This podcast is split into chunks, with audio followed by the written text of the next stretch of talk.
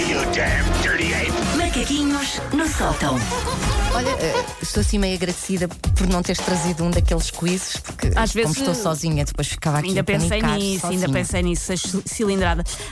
É sabido que eu sou uma pessoa que não aprecia a prática do desporto. Tu gostas de fazer desporto? Mais ou menos, no sofá.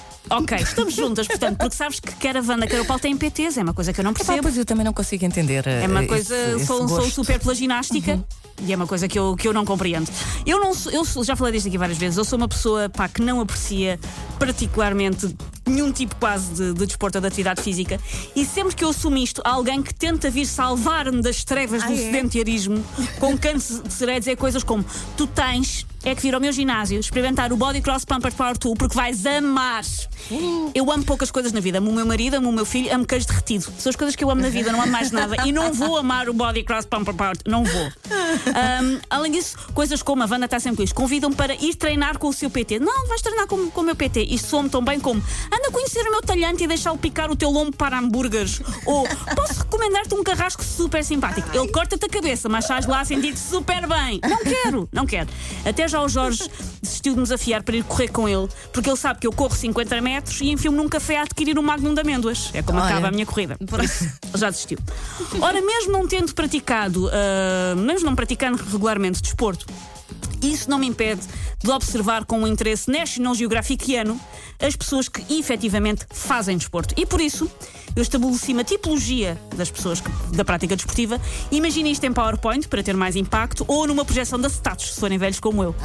Eu que eu gostava quando a professora levava o retroprojetor. Era assim, maravilha, vamos ver coisas, não vamos ouvir. Ora, o primeiro tipo de pessoa que pratica desporto são os Naomi Campbell. Os Naomi Campbell, como o nome indica, são supermodels. Fazem desporto, mas é na verdade só uma desculpa para toda uma sessão multimédia que vai da sessão fotográfica às Insta Stories ofegantes. Não há nada mais desconcertante do que estar a ver uma Insta Story que uma pessoa está a ofegar. É muito estranho.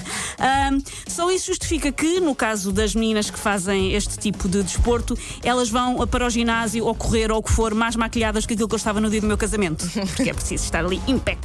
Isso é também uma coisa que eu não consigo perceber. Como é que se vai maquilhar? Eu sei porque ele não respira, não é? Não percebo muito o assunto, mas... o segundo tipo são os Fontana de Trevi.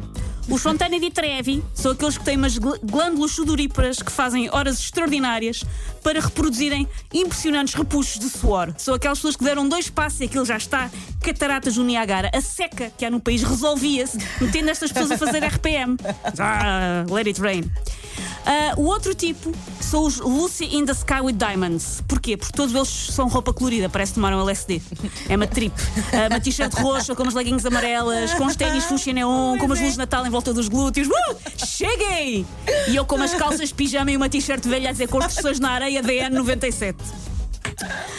O outro tipo são os Never Forget, que é, por exemplo, a categoria em que está o meu marido. Eles não querem só fazer desporto agora, do presente. Eles querem também recordar o desporto que já fizeram antes e, por isso, só treinam e só usam t-shirts de maratonas antigas para dar aquela pala de...